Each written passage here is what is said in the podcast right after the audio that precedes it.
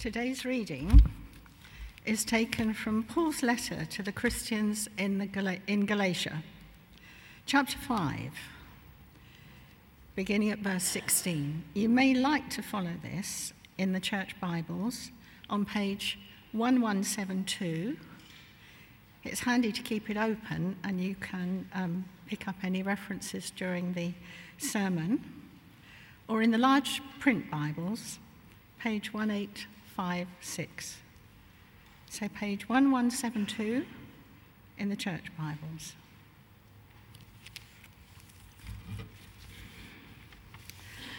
Life by the Spirit. So I say, live by the Spirit, and you will not gratify the desires of the sinful nature. For the sinful nature desires what is contrary to the Spirit and the, the Spirit what is contrary to the sinful nature. They are in conflict with each other so that you do not do what you want. But if you are led by the Spirit, you are not under the law. The acts of the sinful nature are obvious sexual immorality, impurity, and debauchery idolatry and witchcraft, hatred, discord, jealousy, fits of rage, selfish ambition, dissensions, factions, and envy, drunkenness, orgies, and the like. I warn you, as I did before, that those who live like this will not inherit the kingdom of God. But the fruit of the Spirit is love, joy, peace, patience, kindness, goodness, faithfulness, gentleness, and self control. Against such things there is no law. Those who belong to Jesus Christ have crucified the sinful nature with its passions and desires. Since we live by the Spirit, let us keep in step with the Spirit. Let us not become conceited, provoking and envying each other. This is the word of the Lord. Thanks be to God.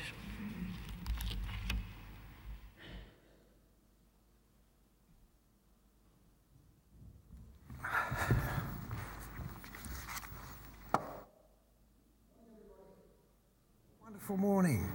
And what a great passage, too. Let's just pray together, shall we? Heavenly Father, as we come to this great passage of Scripture, would you unite us in Christ? And through your grace, would you empower us so that we too can show your love to the world and make a change for Christ? For we ask it in his name, Amen. Not quite sure of the lectern's here, but never mind. Right. So, the book of Galatians, book of Galatians, it's a great book. It is in part, though, a rebuke from Paul to the churches in Galatia, because you see, they'd started well, they'd received the gospel, uh, they'd embraced Paul and his message, but then after Paul left to go on his missionary journey, false teachers came in and hindered the believers. They began to teach that the Gentile men had to be circumcised in order to be truly saved, changed on the outside so they could be washed clean on the inside.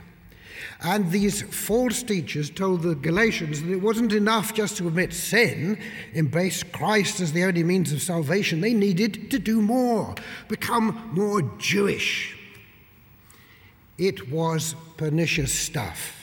It denied both the doctrine of salvation, by which we're saved, and it skewered the doctrine of sanctification, by which we grow in the likeness of Christ, aided by the Holy Spirit.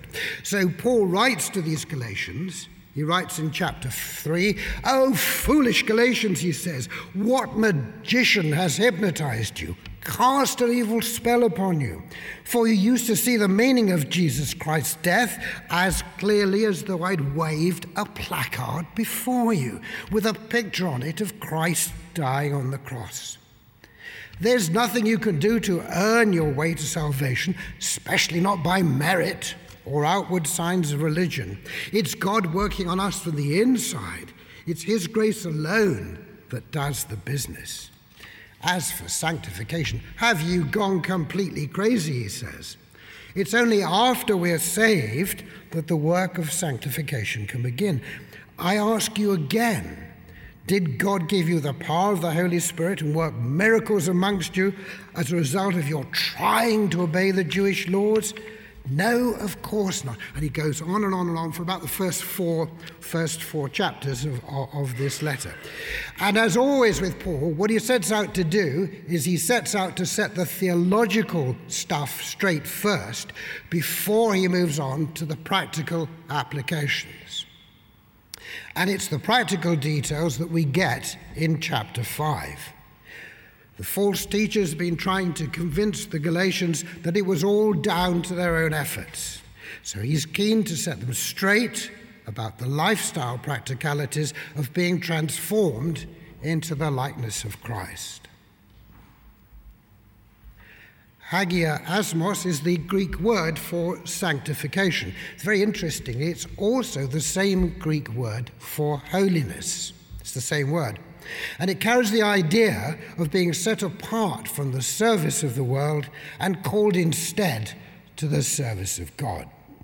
It's actually derived from the word for saint. In the New Testament, sanctification is used in two distinct ways. Firstly, we are sanctified, we are set apart by the righteousness of Christ, what the theologians call imputed righteousness. But then, secondly, sanctification is what Paul is batting on about in this passage. It's the progressive work of the Holy Spirit in our lives. There are about a hundred verses in the Bible about sanctification. Exodus and Leviticus talk about the Israelites turning back to God so that he might sanctify them. John 15, 4. Abide in Christ so we can bear fruit. Acts 20 talks about being built up by the words of grace to claim our inheritance. And Romans 19, of course, 6, 6 19 talks about presenting ourselves as slaves of righteousness for sanctification. Ephesians, walking in the newness of life. Even in Revelation, the last book of the Bible, we're urged to wash our robes clean and white in the blood of the Lamb. And here in Galatians, verse 16, so I say, live by the Spirit, and you will not gratify the desires of the sinful nature.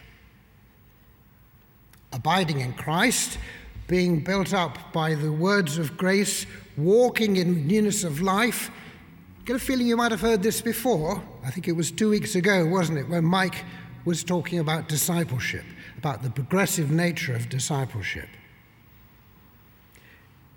When Janie and I were ordained as priests, Bishop Joe presented each of us with a book entitled A Long Obedience in the Same Direction Discipleship in an Instant Society.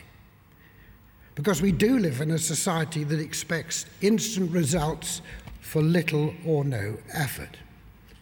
But as I know, all you lovely people know so well, living in the Spirit is no quick fix.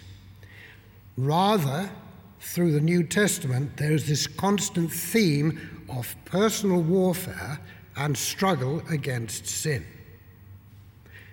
God's standard for holiness is so high it is not something we can fully obtain in this life.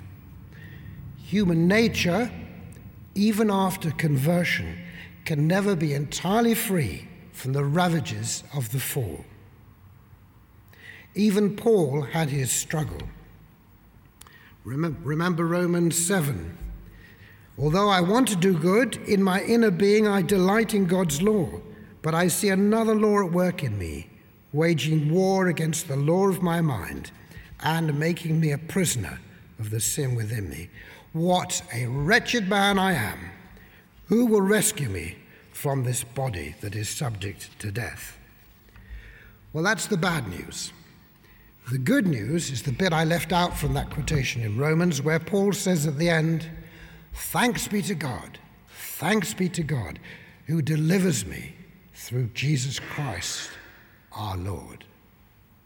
In our own strength, striving to become holy is a dead duck, as I discovered early on in my Christian life. Before I came to faith here in St. Saviour's, I'd never read the Bible. So, as a shiny new convert, when I started to read this passage in Galatians, I was keen to get started. I was going to put the fruit of the Spirit, all that stuff, into practice. I was going to deal with my own sin nature once and for all. I was going to manifest all the fruit of the Spirit all the time, memorize the nine graces, keep repeating them over and over. I was going to become ever so saintly. I was going to make John Skinner our rector and Malcolm Round our curate so proud of me.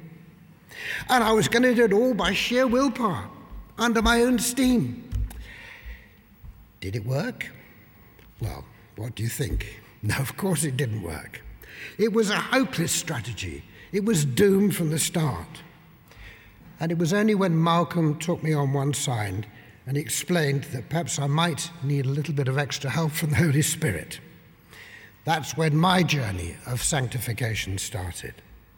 A journey which, in the grace of God, I'm still walking. So, just as Malcolm Round sorted me out, in this passage, Paul is rebuking the Galatians, who, like me, got it all wrong too.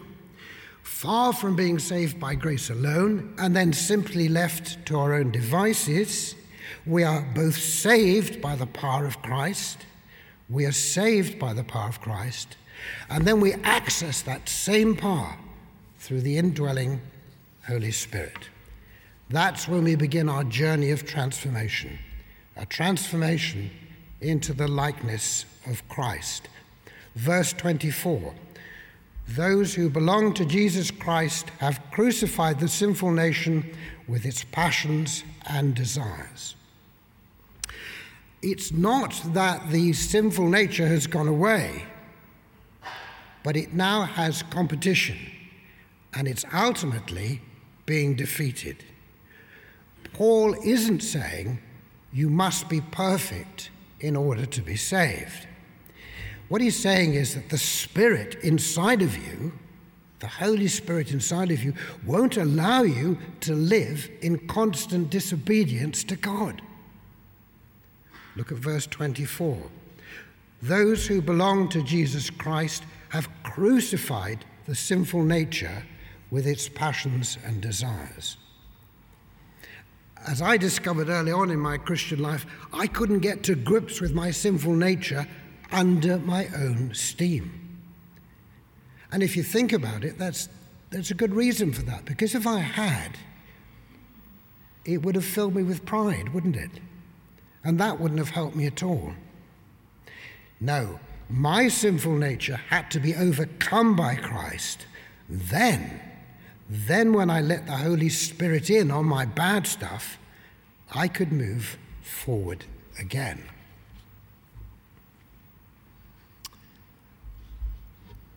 The Australian coat of arms, natural connection here, the Australian coat of arms has two animals on it. Can anybody tell me what they are?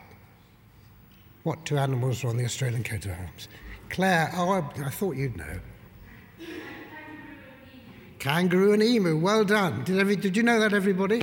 Let's have a look at that. There it is. Claire, do you know why they chose them? Let me tell you. They were chosen because you lovely Australians, it really appealed to you as, as citizens. Because the, the emu and the kangaroo have two characteristics that they share in common they can't go backwards. The kangaroo can't go backwards because of its tail, and the emu has got this like this three toed foot. So it falls over every time it goes backwards. And that really appealed to the Australians. Are there any other Australians here? No, okay, good. But you see the analogy, it's the same with our journey of sanctification. We may go slowly at times, we may head off on a side path, we may even get diverted down a dead end. But with the Holy Spirit in our lives, it's pretty difficult to go backwards. As C.S. Lewis said, isn't it funny that day by day nothing seems to change? But when you look back, everything is different. So, verse 16 again. So I say, walk by the Spirit, and you will not gratify the desires of the flesh. Well, you're all saying to me, how do you walk by the Spirit and not by the flesh?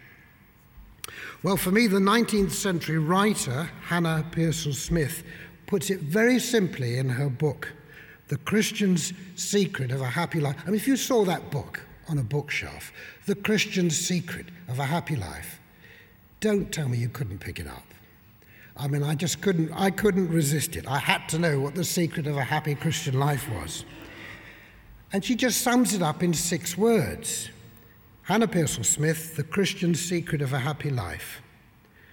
Six words let go and let God in. Let go and let God in.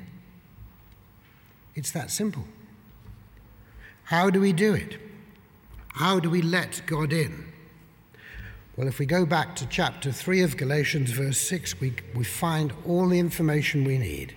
Let me read it to you. Verse 6 Just as Abraham believed God, and it was reckoned to him as righteousness, so you see, those who believe are the descendants of Abraham. And the scripture, foreseeing that God would justify the Gentiles by faith, declared the gospel beforehand to Abraham, saying, all the Gentiles shall be blessed in you. For this reason, for this reason, those who believe are blessed with Abraham, who believed. I got very excited about the sermon yesterday in, in the royal wedding, and, the passage was wonderful, wasn't it? That wonderful passage from, from Song of Solomon. We don't ever hear that at weddings. I, I hope we'll hear some more of that at weddings. But wasn't it great? the way that guy sort of opened stuff up for us. And he did that because he's excited about the gospel. And I have to say, I get excited about it too. I get excited by being mesmerized by the enormity of God's great plan for us for eternity. I get gripped in fascination by the incredible cost of our salvation, bought for us through the blood of Christ. And I think when we stand amazed at the lavishness of God's grace, when we're entranced by the blessing of His indwelling Holy Spirit, when we're enthralled that in Christ, in Christ, we are all heirs together, members together, sharing together in the blessing of God's grace filled acts of love, when we're blown away by the realization that we are special people, children of the living God, created in His image an image, unlike the false counterfeit images so often portrayed on social media, this image never distorts and never fades. Hallelujah. Then, when I get hold of that stuff, when you get hold of that stuff, then the letting go and the letting God in really isn't that difficult. Sanctifying grace is ours for the taking, freely given to us by the God of all grace, if we want it. And all we have to do is to let go and let God in. Six simple words. Then, then when the Holy Spirit starts to control our lives, we can manifest the fruit of the Spirit love, joy, peace, patience, kindness, goodness, faithfulness, gentleness, and self control. Note that the word fruit is singular. The Holy Spirit doesn't say, well, okay, you can cherry pick from the list a bit of joy today, a smidgen of self control tomorrow. Oh, and peace should be right by Thursday. You can't cherry pick it. The fruit of the Spirit is first and foremost a complete package. Nine characteristics, nine traits wrapped in one godly blessing. You get the whole bunch in one go. Now, emotionally, you may not feel like one or two of the characteristics are that strong at any one time. But when you let go and let God in, spiritually, you get access to the whole package. That way, the more we get to know Christ, the more we can begin to reflect his character in our lives. And that's what sanctifying grace is all about. That's what the power of love that Michael Curry preached about yesterday. That's what it's all about. That's real power. That is power that can change the world. And the fruit of the Spirit, the fruit of the Spirit is agape love in action. Fruit of the Spirit is agape love in action. And if anyone thinks that's too impossible, then just remember that our God is able to do far more abundantly than all that we ask or think, according to the power at work within us. The power at work within us. Pascal, the great 17th century philosopher, wrote To change someone into a saint, grace is necessary, and he who doubts it does not know what mankind is or what a saint is. What we are, what we are, is God's gift to us. What we become is our gift to God. Sanctifying grace, the power of the Holy Spirit at work within us, given to the church of Pentecost, still available to us today, right here and for all time. Amen.